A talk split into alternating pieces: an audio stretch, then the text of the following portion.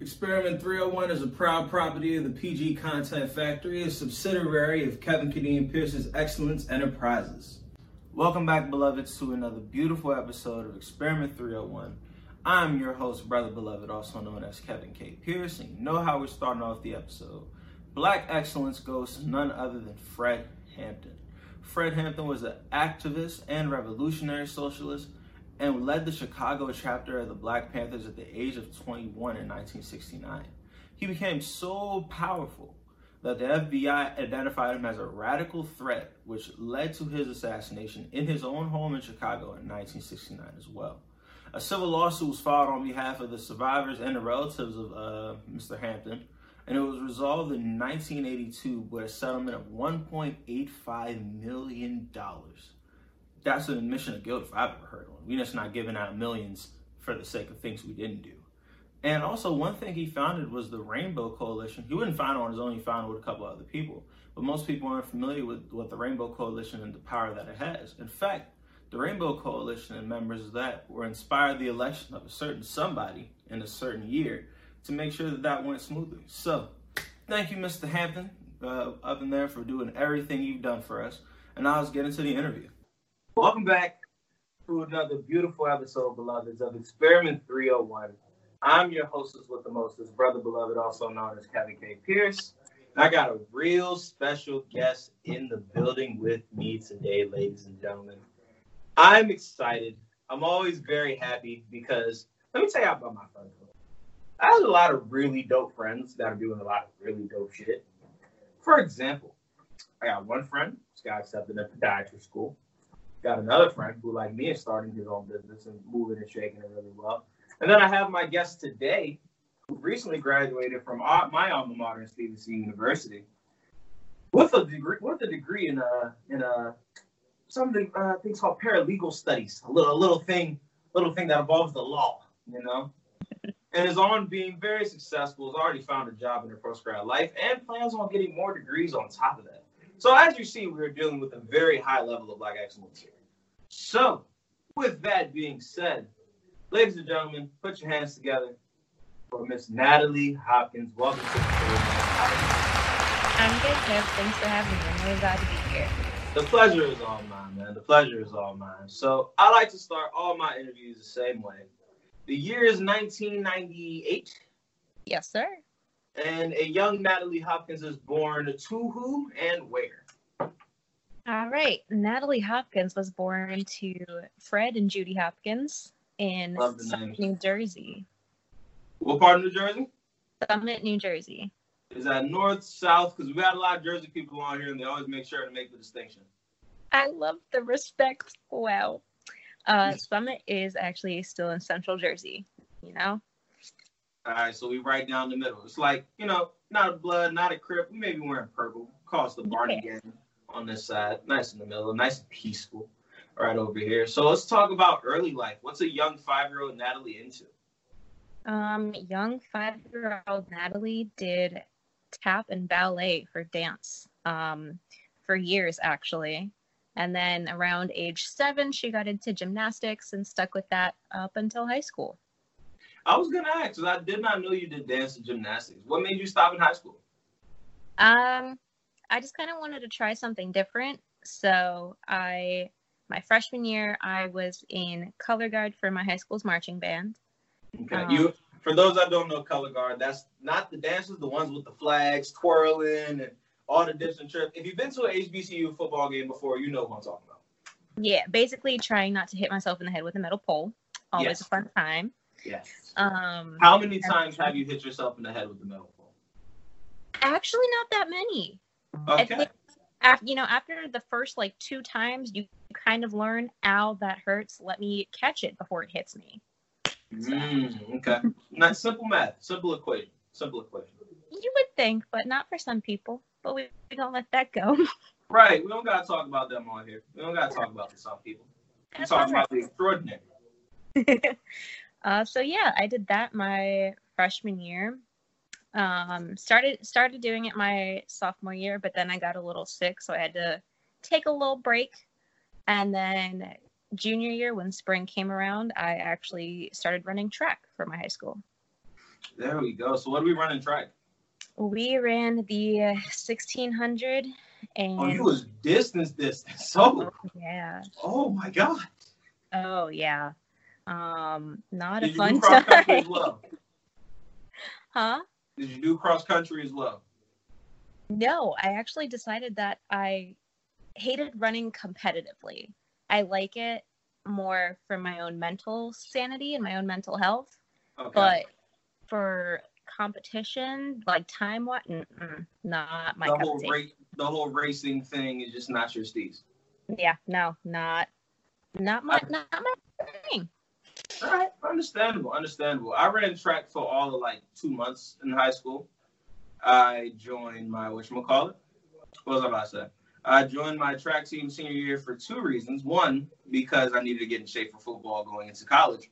And two, the track coach reverse psychology my ass to no degree. Like she was my gym teacher, and she would be like, "Man, you ain't gonna join no track team." And hyping up the uh, number one thrower on the team, Devontae. Me never throwing a shot put a day in my life is just like 16, 17 year old arrogance. Like, man, you know, I can throw me a shot put. Shoot me, I go ahead and throw me out. You know what I'm saying? I got an arm. You feel me? I can make it happen. Now, So for what those of you who don't is watch you, you played yourself. Oh yeah, definitely played myself. Definitely played myself. So for those of you who don't who's not watching the video right now, I just threw my hand like I was throwing a football. That is not how you throw a shot put, ladies and gentlemen. And I did not find that out till the first day of camp. And the track coach looked at me so crazy when I just sat there and threw that joint like Tom Brady and it went nowhere. and I'm sitting there like I'm sitting there like, y'all messing with me? What's up with the ball? Why the ball not traveling? What's, what's going on? Mm, clearly doing well. Yeah, man. You know, needless to say, very humbling experience. My track career was very short. But back to Miss Natalie here. Uh, before we get into uh, Stevenson, so track stops, gymnastics stops. So from that point on, we're just all academics. yes, because I realized that I want to be able to make the best of my future, and that starts with a good college education. So it was senior year it was all hitting the books, studying, making sure, um, making sure I got my shit right. There we go. there we go. So I gotta ask, how does Stevenson get into the equation? Honestly, um, it was just because they were one of the schools that bombarded me with letters and emails and all they were relentless. Now, as someone who worked in Stevenson's admissions office all four years, I was part of the relentlessness. You damn right we were. Right, so I might even have you to blame for that a little bit. Maybe. but yeah, it, they were they just seemed so interested in me. So I said, you know what? All right, fine. I will. You know, I'll keep them in my mind. Uh, I'll add them to my list of schools I'm applying to. And you know what? I'll even go check them out. I'll go down for a visit. I mean, Maryland's not that far, so why not? Mhm. Um, Have you been to Maryland before you visit Stevenson? uh, yes, actually, to visit family members. Really? Which- Okay, so you have family down here before you came down. Yeah, I, I have uh, about four cousins actually located in Owings Mills. Oh, oh, okay. So it was kind of a family reunion for you. Little bit, yeah. That was Yeah, that yeah, was just like a perk to going to Stevenson. There we go. There we go. Because I always, uh, always am intrigued as the people outside of Maryland decide I'm gonna go to this city that barely anyone knows in the state in of itself. I'm gonna go to this unknown state and this unknown city to this very small school. I'm always curious to how people end up here. I'm not gonna lie.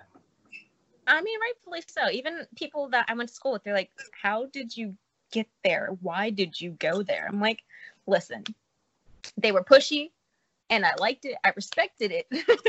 You respected the hustle. I did. There, there was no way I couldn't. You know." Mhm. Uh, so you know, a couple months later, I go on my visit to Stevenson, and the second I stepped foot on campus, I knew I wanted to go there. Rick, um, what was it? Between the student ambassadors, the owls, everybody they had helping out for the open house that I went to, everybody was so hands on and they were pumped and enthusiastic.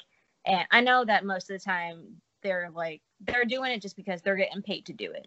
But you could tell you could tell that they they cared about Stevenson and there was a good reason for them caring. So there was something in their energy. I don't know. Maybe it was like the correct they did before they before they yeah. started. I was about to say, I know why I had energy on those open house days. I know why I did, and I was there because listen, you can say that you have to pay the people, uh, and that's why they're so enthusiastic. Every school pays the people who raise that role, so you have to cut the difference somewhere. Like the difference has to be made somewhere. yeah, but they just they were just so you they were so passionate about Stevenson. So I just kind of had this feeling like, yo, I I like the energy I'm getting. I know they're giving me good vibes. I don't feel any negativity here. So far, I'm with it. There. And looking back, I don't even remember this, but my parents, both my mom and dad, my dad were with me. And my parents told me that the whole time I was there, I was smiling from the second I stepped on campus to the moment we were getting ready to leave. There was never a moment where I wasn't mesmerized by the words the professors or the students were telling me. There was never a moment where I didn't want to be there. They were, it was just so encompassing. And it, I mean, clearly it worked because I graduated three and a half years later. So, There we go. So, first of all, first of all, that's my stunt button. If you don't know, gotta hit the stunt button. Always hit. Always keep the stunt button nearby. But most importantly, uh, one day I aspire to have Stevenson sponsor this podcast. One day, because I have all these Stevenson shirts, so I might as well get paid to wear them on camera, right? uh, yeah, you should. But I may, I'm, I'm sitting there trying to come up with commercials. I may just chop up what you just said and send it to him and be like, "Can I use that?" Like, I know I didn't say it, but I was there and I asked a question. you prompted the response. So, therefore, I think you should do, I think you should use it. You know what? I think I'm gonna use it too. If not, I'm gonna just re-record, say it, and throw you some credit. We, we will work that out later. All the, all the nitty gritty details. So, how early in your life did you know you wanted to get into the legal field? I believe it was when I was seven years old. Oh, so from the get go. So Yes. I always hear that there's three type of people they always say need to be lawyers. People who like to argue all the time, people who are good at lying, or the real sneaky ones. Which one of those categories did you fit into? Um, all of the above. Okay, expound. So I I mean some of it I'm not I'm not too proud of. You know, the lying and the sneaky, I'm not too proud of that. Um I mean, but it's not. It's a necessity. I mean yeah. And I always I most of the time try to use it for good. Okay. Um so I was 7 years old and basically since the day I could talk, I was I was always looking for an argument with somebody. I was always looking for a debate, a little back and forth. And one day I was at my grandparents' house and I was sitting in the living room with my grandfather. And, you know, Southern man grew up in South Carolina, Mhm. raised me with manners, of course, but Mhm. he's one day I was going I was going at my brother. I don't even remember what for. And my grandfather just turned, he looked at me, looked at my brother, looked back at me, and said, You are gonna be a lawyer one day. And I'm I'm seven. I don't think anything of it. I'm just like, yeah, yeah, yeah, whatever. Mhm. But since the day he said that, it's always been in the in the back burner on my mind. It's always been something that at the end of every argument, every debate, every everything I do, it somehow kind of circles back to the moment where he said that. like at the end of your argument, you're like, "Good job, Natalie Hopkins, Esquire. We did. We did that." Just a little bit, you know. Sometimes you gotta hype yourself up, even if it's not the best argument. You still gotta, you know, you gotta, you gotta feel it. Absolutely, it got to come. The best arguments come from emotions and are not based on facts at all. Like that's the that's when you know the person arguing with you on the other side is super passionate about what they're saying because logic is completely gone out the window. Oh, logic is logic is crap. I, logic, no. Facts, okay. Yes, it does help to have a, at least some of them in there, but you got to have emotion and passion behind every argument that you're that you're proceeding with. Otherwise, if you aren't passionate about it, if you're not confident about it, you got nothing. So, I kind of want to go into the breakdown of what makes somebody good at arguing. Though. Well, that it depends on the person. I mean, generally, I I personally believe that what makes somebody a good good at arguing is that first of all they're not just talking out of their butt. Yes, Um, very important. They need to know both sides of what they're arguing for and against. No Uh, matter if it's good, no matter if it's bad, they need to have information about what they're arguing about, what their topic is. They need to know as much as they can. Another key aspect to somebody being good at arguing, they need to be willing to listen. That is something that There's a lot of people who just who just the record scratch just went off in their head hearing you say that. I know. You mean I'm better at arguing by not talking? What? Yes, because part of what makes somebody so good at arguing is being able to listen to what the other person is saying so that they can tie that back into whatever they are arguing for on their side. Uh, So you basically take what they're saying and flip it to use it against them. using their own logic against them. I love that strategy. Mm-hmm. I'm a real big. I think every relationship I've ever been in. If any of my girlfriends see this, they're gonna cackle laughing in the next three seconds. I'm a real big. So according to you, that's my that's my that's my shit. That's my go-to. Like hold on, hold on, hold on. So if I understand you correctly, da da da da da da da da da. That's my that's my go-to. Like Mm-hmm. like I'm literally listening to what you say, waiting for you to slip up, like dude from to Society, and I'm gonna look at you like, no, you fucked up, right? Fucked? I'm always on it, no matter what. I mean, listen, sometimes that's that's the best way to win an argument because they're not anticipating that you're going to use their own words against them. Absolutely, absolutely. So let's go back to Stevenson just a little bit. Uh, talk about your journey through the paralegal program there. Uh, struggles, ups, downs, good memories, bad memories, all the fun stuff. All right. Um so I guess it actually starts on accepted students day before I was even enrolled at Stevenson. You went to the open house and accepted students day. Oh yeah. Oh, yeah, I I was there. Listen, love Stevenson. Let me tell you. Listen, I will always be a Mustang. I admit that. There we go. Um, so accepted students day. That was when I got my first introduction to the whole paralegal studies program. And that was when I actually met the head of the department. Um, I met three current students at the time. I met my faculty advisor. I met a couple of my professors, and they they made me feel so secure in my decision and they basically guaranteed me success so long as I was willing to put in the work. I think that is one of the greatest things that they could have done because before I even got to Stevenson, before I even sat, sat in my first class, they kind of gave me not a not a like a hint, but they gave me that confidence that I needed to know that listen, as long as I put in my work, I take care of my own stuff, I'm going to be good.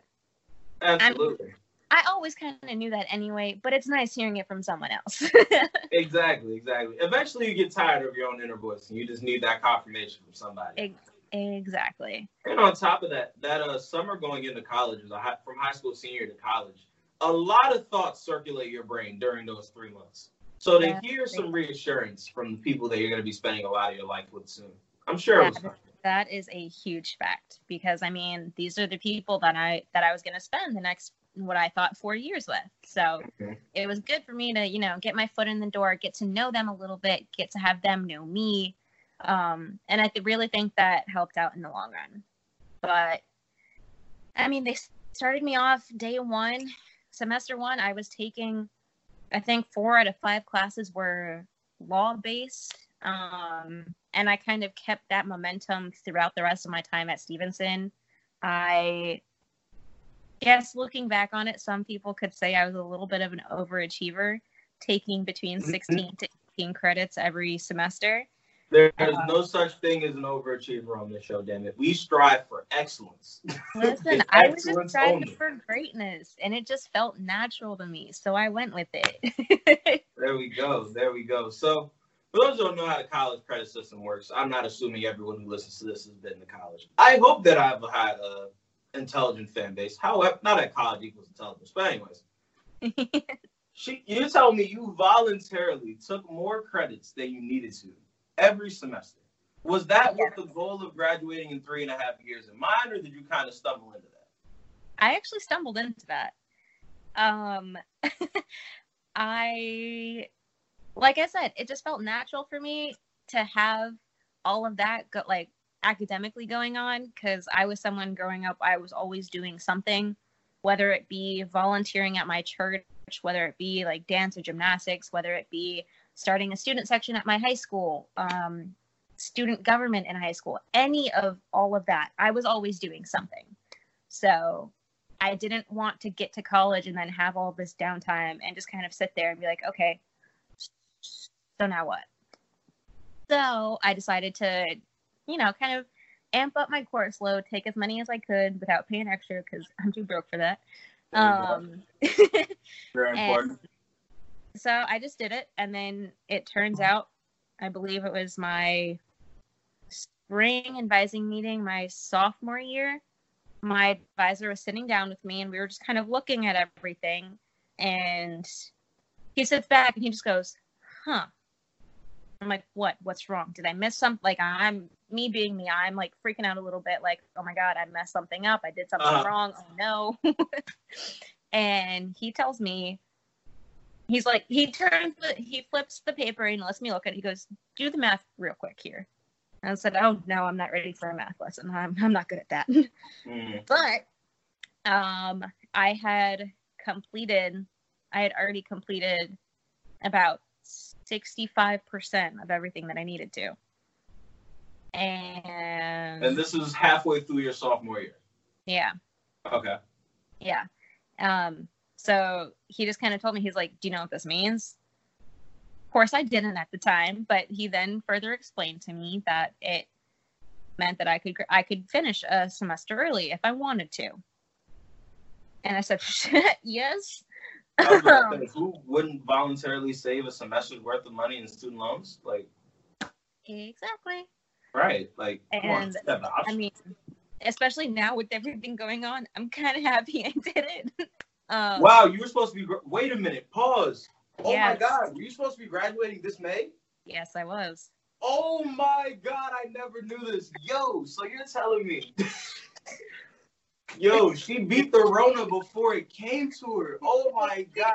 I, I promise this is not like an over exaggeration for like podcast sake. Like I genuinely didn't. I know we cool and all, but I genuinely didn't put two and two together. Like I knew you graduated in December. I knew you graduated early, but I didn't piece together that through your hard work, you were able to experience your graduation in person as opposed to everyone else you came to college with who had to graduate much like me and you are on Skype right now. Yep. Wow. wow. that wow. That's like the one time I didn't play myself and I am so proud of myself for that. Yo, that outside of whatever the whatever the uh on the spectrum of playing yourself, whatever the other end of the spectrum of playing yourself is, that's what you did. Like yeah, that's, that's, a chess. That is a chess move. Yeah. Before it was even that's a checkmate before the game started. like, oh my god! All right, let me call. Let me let me get back to reality. That's great. Because what are the odds? like, I know.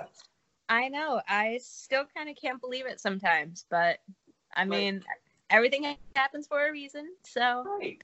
through your it. hard work, you beat the apocalypse. Like I hope you flex with your grandkids on that shit. Like how our grandparents tell us every time the story, every time their story starts, they had to walk one mile further in snow to get mm-hmm. where they mm-hmm. needed to go. That's why I hope y'all be like, hey man, I graduated in 0.5 years from college and I was able to beat the coronavirus with my left pinky. Like I hope it evolves to that by the time you're like 80. Oh yeah, of course. I mean, listen, if I don't exaggerate a little bit, I'm not doing it right. So Exactly, exactly. So Hello beloveds. I know a little different of the ad this time, but we're trying to reach out to more companies. So if you are or know someone who is a black business owner, please let them know that there is a podcast that is looking for sponsors. So if you will or are willing to sponsor this podcast, please give me a shout at the at gmail.com. That's the at gmail.com. Thank you for your time. Exactly. So your time at Stevenson was shorter than others, but I still feel the need to ask the question. Compare Mustang Day Natalie to graduation day Natalie. Wow. I love how that's every everybody who I ask this question starts the same way. Every time or a la- y'all gonna break. That's a big teeth. comparison. You gonna break your teeth if y'all keep sucking on them like this. like, every single person, like. Listen, because for some people the change is more drastic than others, but it's still a change nonetheless. You uh-huh. know. Um. All right, Mustang Day, Natalie. I was I don't know since you know since you know me personally, I don't know if you're gonna believe this, but Mustang Day, I was like insecure. I was kind of scared. Uh, cause I mean, I'm in a new state. I'm at a new school. I literally know nobody. Uh-huh. Um, correction, there was one girl that went to my high school that was at Stevenson, but I didn't know her like that. So basically, I knew nobody. Right. Um, I was so generally afraid and i don't even know of what because i'm an outgoing person i do consider myself an extra an extrovert mm-hmm. but i don't know i don't know i was i was just not on my game that day i was not myself i was very closed off and quiet and looking back i really don't know why i was even like that but graduation day i am I was so different. I mean, I was walking. I was first get, going around my apartment, cleaning out the rest of my stuff, and I'm just sitting there and I'm like, wow, I really did the damn thing. Yes, you did. Look at that shit. Goddamn um, right, you did. You get that stun button. mm-hmm. And I just think graduation day came. I was confident, yet I was calm. I wasn't worried like I was Mustang Day.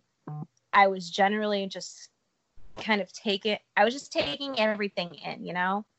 And I do think that the two Natalies are kind of the exact opposite of each other mm. because of how nervous and worried I was and how insecure I felt Mustang Day to graduation day I woke up and of course my first thought is wow I am the baddest of bitches graduating. Yes, sir. Getting yes, this sir. Degree. Say it with your chest. Yes, sir. yes, sir. I like there was just a complete mentality shift and of course for like for the better and i am so grateful for that because i mean i just i did so i was able to accomplish so much in my time at Stevens. and I was proud of myself. I was so happy that I was graduating that I think it just felt so good, especially knowing that like the family and friends that I, I had that helped guide me through my time, you included. It just it just felt so great and I try I am a completely different person. Try my best, try my best to be an OG, good OG to the youth. That's a a, sh- a, show, a shoulder to cry on, some jokes to laugh at. That's what I like to do. Mm-hmm. Definitely.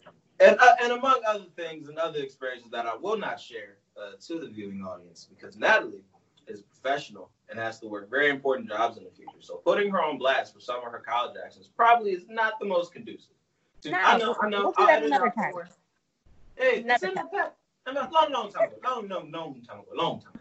To quote the great Bernie Mac. So we're at post grad now.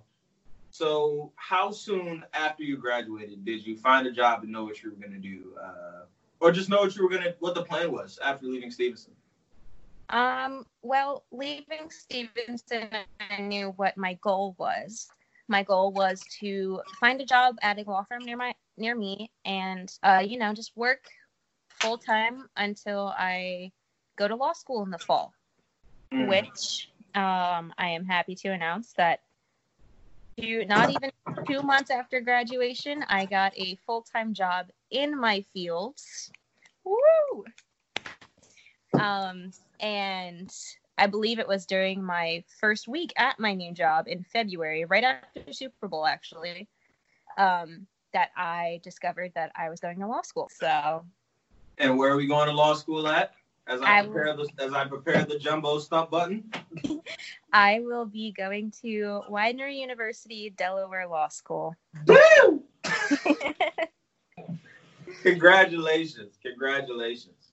Thank you. How long is the program and are you specifying in the type of law you want to do or are you just keeping it general? For now, we're going to keep it general, although um, my heart does always is always leaning more towards immigration law. That's a that's actually where my where my job is now. We I'm in an immigration and family law firm. Okay. Um, more more on that shortly. Yes. Uh, the program is three years, but knowing me, who knows, maybe two and a half. could, could be out of there by tomorrow. You never know. Exactly. I'm just she saying. May, she may hit the gas, give her one of the books. You read that joint tomorrow, give it a final. you never know. I mean, listen, I gotta go to work tomorrow, but maybe this weekend. there we go. There we go. so I gotta ask, immigration and family stuff is such a hot button issue right now. Well, it's kind of subsided due to the running rooms, but in, if you look at what's going on in some of these detention centers, especially with the coronavirus going on, and you couple those two things together, it's really a scary, scary scene. So, as as someone who's studying the law for that, I'm assuming our guy Donnie is not your cup of tea. So I would like you to go with. I'm assuming. I'm just, just me making you something. So I want you to expound on your views on uh, what's going on down at these ICE centers and the law and the way you're uh, striving to help people in these situations. All right. So I these detention centers, everything that ICE is doing, it's inhumane, it's a disaster. And I just think that we can do so much better at treating people like people instead of like animals or items that don't belong. I mean, I don't know how heartless, how cold you have to be to want to go into some of these things and think that you're doing it for making our country great but basically you're wrong. If you think that locking people up in cages separate like tearing families apart and making sure they never see each other again if you think in any way shape or form that that is going to make this country great you know the country that was built on oppression and slavery we're not going to get into that um, then you're stupid and you're wrong and i'm not sorry. Now what i want to do to make it better I don't even think is possible because people need to open their eyes and realize that every person is a person that is deserving of human rights. Now, is that something I can necessarily change in people? No, but change does start at home. So, anytime I see any slight bit of any honestly any negative treatment towards another human being whether i'm at work which doesn't happen thank god but like if i was at work and it happened mm. um, if i was just walking around my local target or my local grocery store mm. you have to speak you have to be willing to speak up for people who can't speak up for themselves and i think that being bilingual helps me do that because there are oftentimes i see people struggling and it's because they're not the person that they're trying to speak with or the person that they're interacting with they're not willing to open their minds to be patient to help these people with their problems mm-hmm. so that's whenever whenever i see something like that happening i try to step in because i can't even imagine how it would how it would feel if i was in their situation and i was somebody who i clearly need help but there was nobody around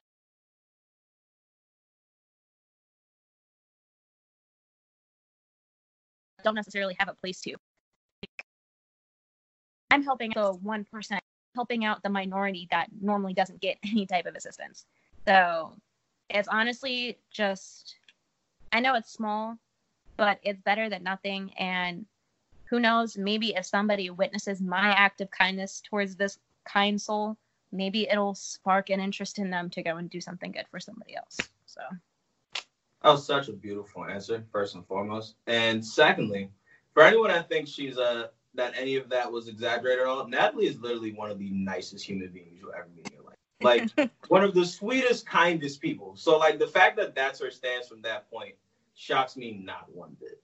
Second part of that is from doing this podcast, from life, and just different other things, uh, I've noticed that a common thread is it starts with one. Everything in the world starts with one. It starts with one podcast. It starts with one act of kindness. It's the uh, it's a ripple effect. You know, like you never know. Someone may see you helping an old lady across the street. Just use that example, and then you now inspire three other kids to be like, you know what, yo, I'm gonna go ahead next time I see this, that, and the third, I'm gonna go and help them out too. It can be something as little as that, or something as grand as I feel like you looking at the general overhaul of people's mind states as this impossible task. Might not be giving yourself enough credit because again it starts with one. You may not be able to change the world but you may inspire the person that does. You never know. That's all i'm aiming for just to make a difference and help somebody that needs it and inspire somebody that can make a bigger difference. Absolutely absolutely. So I have to add. So a lot of uh, uh, my favorite politicians, at least, started in law. So have you thought about that at all? About going Maybe not. Politics? Yes, entering into politics. You know, there has been a large part of me that has thought about. It. Um, actually, a couple years ago, I was I volunteered on a senator's camp. Well, he potential senator's campaign as he was running to be elected. Um, and I spent my summer volunteering for him, getting to know a little bit about the campaign, his campaign, and just the campaign trails themselves. And I don't know.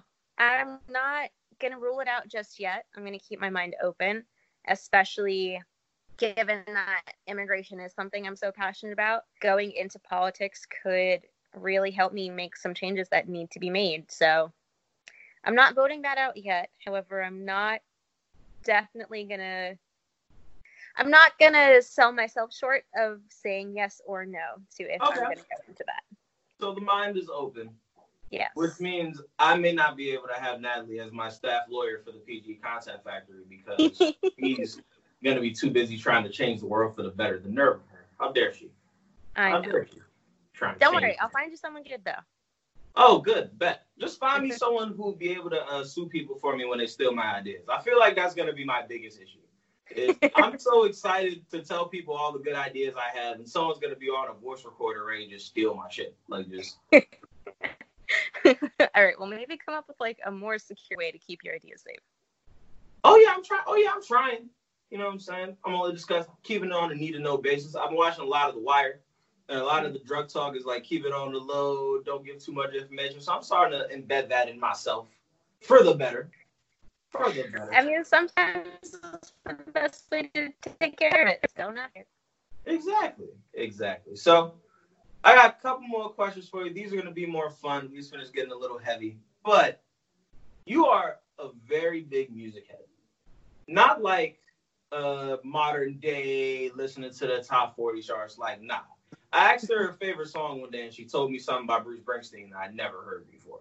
like, music, yeah, like the music bag is deep. So I have to ask you, what is your Mount Rushmore musical artist? Oof, that is a rough one. Um, and before you ask what I mean by musical artist, whatever musical artist means to you. All right, so if I had to create a Mount Rushmore of musical artists, I would have to. Of course, I have to include Michael Jackson up there because he is the king of all things great. Yes, um, very much if, true. If he's not up there, then that's just a sin. Um, Sadly, he's not in mine. I'll, I'll tell you mine afterwards. Go ahead. Okay. So let's see. We got Michael Jackson, of course, being the Jersey girl I am, I have to include Bruce Springsteen in there. I have to. Of course. I also have to include Adele. Nice. Um, just to, you know, tie in some modern yet. And plus, you let out a good cry every once in a while. Mm-hmm. Mm-hmm. All right. And if I have to put another one up there, that four spot's always the hardest. That's when people twiddle their thumbs and they're deep in thought, and because it's not really about who makes it; it's about who doesn't. it's about True. It's Uh, about dang, bro. Who am I really leaving off my four, and I can sleep at night if I if, I leave off on them. All right. I have my fourth and final artist, What's the fourth and final artist? J. Cole. Nice. I knew I was like, there gotta be a rapper on there somewhere. I'm like, there gotta be one, one rapper, at least one. And I know you're a big, and I know you're a big Cole fan. You know what I love about Cole the most What? is J Cole fans love J Cole. Like the connection J Cole has with his fan base is different. Like That, that it's a whole different breed of fan right there. Like, yeah, like that's why like he's the rapper that has the closest thing to a beehive in my opinion. Like the Beyonce has her hive. J. Cole fans will argue. You can't tell them that he's not better than that he's not better than Drake and Kendrick. You can't.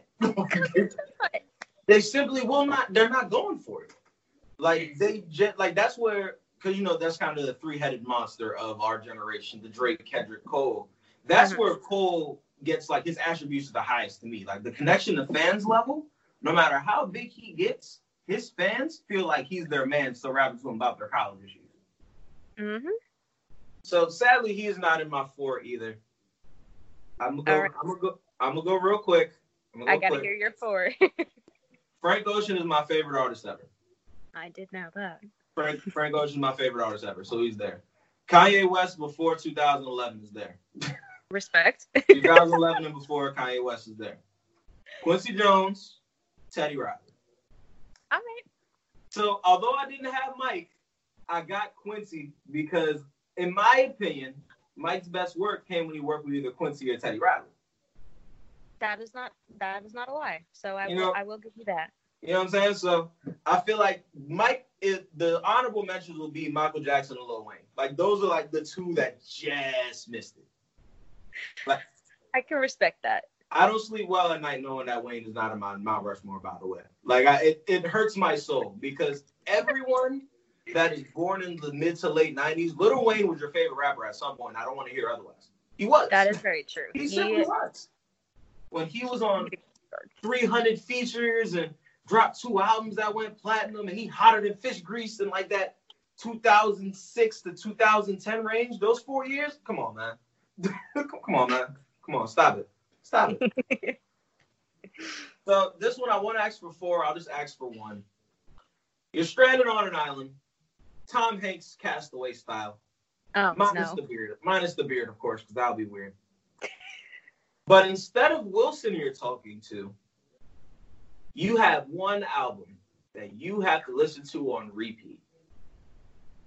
Not like it's playing the whole time, the entire time you're there. Like whenever you want to hear music, this is the only album you can listen to. What is the album? Oh God. Um.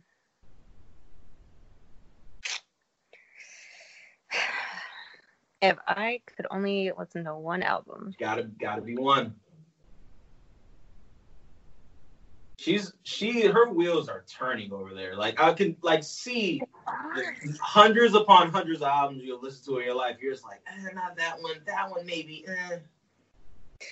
because I mean, you know me, you know that my musical genres, I there's so many to pick from for me. So That's why I love asking you this question. That's why I love asking you this is a cruel joke. it, you know what, man? I've been. I feel like it's part of the hostage. You know, I got to set you up with the questions about your life and whatnot, get you talking all sweet, and then I hit you with the haymaker at the end. That's just listen. I know how to block those, so Okay, okay, right. you ain't gonna block this one though. I want my answer. I know. Um, For those that can't, for those that are listening, I just leaned in closer. sometimes I gotta remember. Sometimes I do mannerisms. I have to remember that this is mainly a podcast. That's been like a struggle of mine. all right. Uh, only one album. Only one album. The wheels are turning. Don't worry, we're gonna edit this down so the wait period doesn't seem as long. All right, my bad, my bad, my bad. No, you're good. um, You're good. Take off again. Magical power editing. I'll take this down as much as I need to.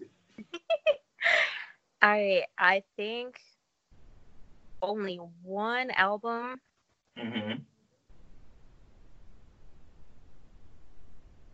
I don't. mm, I don't know. I think I might have to. I might have to go with Drake on this one. The which Drake album? More life. More like see, I like that because it's 30 songs. It might not be Drake's best project, but at least you're not gonna be listening to the same 10 songs. exactly. And plus, he got there's at least a song for every mood on there. So There we go. And that's and again with someone with as vast a musical genre liking as you do, it's right up your alley. exactly. Right up your alley. All right. So we have reached the final segment of the show. As stolen from a Miss Jemele Hill, please come on the podcast. I will ask you every single episode until you do. I just want to kick it, man. I'm a fan. I want to rock with you. I want to get get you here for an hour. Let's talk via Skype or FaceTime, whatever you're comfortable with, Miss Hill. You know, we can go ahead and get on that. Miss Hill, she has a she has a she's recently married. I forgot her uh, married last name. Forgive me for my ignorance. I'll Google it the moment it's over, so I do not make that mistake again. However, it's called this or that. You have two options. Mhm. There is no third option. There is no caveats. There is no. But on Tuesdays I like to. No. two options. Do I make myself? All right. All right. I'm ready for it. I got to start off, Grip, with a question that has plagued and split the black community for years: sweet or savory grits? Savory. Always Oh. savory. Thank God. Thank God. Thank God. I thought this friendship was going so well, Natalie. I was very, I was very concerned that uh that this could be where it turned. I used to say sugar or salty grits, but people somehow interpreted that as people just you just throwing salt in your grits and going about your day. No. Yeah, no one does that. Don't do that. If you do that, you're a sociopath. But if If you do that, you're wrong. next, another one that has split the community: Denzel Washington or Mr. Willard Smith. Mm. You know, I am gonna have to go with Mr. Denzel Ah, my soul. Strictly, because he's still going. He's still in his prime. You know, Is he though? I listen. Remember the Titans? You can't. You can't tell me. Mm-mm. You can't but tell you me said that, still in. You said still in his prime. So to me, that means Denzel is still putting out hit movies. Okay, he slowed a little recently, but he's still doing good. Oh yeah, listen. These are two actors are always going to be doing good. We're just comparing them to themselves. True. Like, Will Smith used to have a blockbuster movie every summer. He's not that guy anymore, but he's still doing pretty well for himself. Yeah, and I mean, well, I'll give him credit because you know he is raising his two kids, so I'll res- I'll respect that. I respect Oh yeah, I love. Listen, the the Smith family. I want to do like a whole case study on them one day because that. because mainly because and not to get too deep for a second because it is so rare that black kids are able to have that much freedom of just expression and Mhm. to see how beautiful it became with Jaden and Willow and what they're doing in life, bro. Like whole case study needs to be done on that because you know black community sometimes we be a little too strict with our kids. You don't do this, don't do that. We beating them for all types of. Now the Smiths, and look what happened. Granted, there's also like a couple hundred millions of reasons why, you know, why uh, you know we got a little dis- different desired result. But I do think there's something to the whole freedom thing. I think there is too. And sadly, this has to come to an end. Natalie, you have been amazing as my guest. I hope that all the little girls listening to this can know that you too can strive for excellence, be a lawyer, and go argue out all these dudes, man. Y'all already better than arguing at us anyway. You might as well. might as well go get paid for it. Shit. Just Um, say. Go do something, prof- do something professional. Why not? So, thank you so much, Natalie, for joining me. You are much appreciated. Thank you for having me, Kevin. It was it was a pleasure to be here. The pleasure is mine. The pleasure is mine. So for my guest, Miss Natalie Hopkins, for myself, the hostess with the mostest, brother beloved, also known as Kevin K. Pierce. This has been Experiment 301. We will talk to y'all next episode.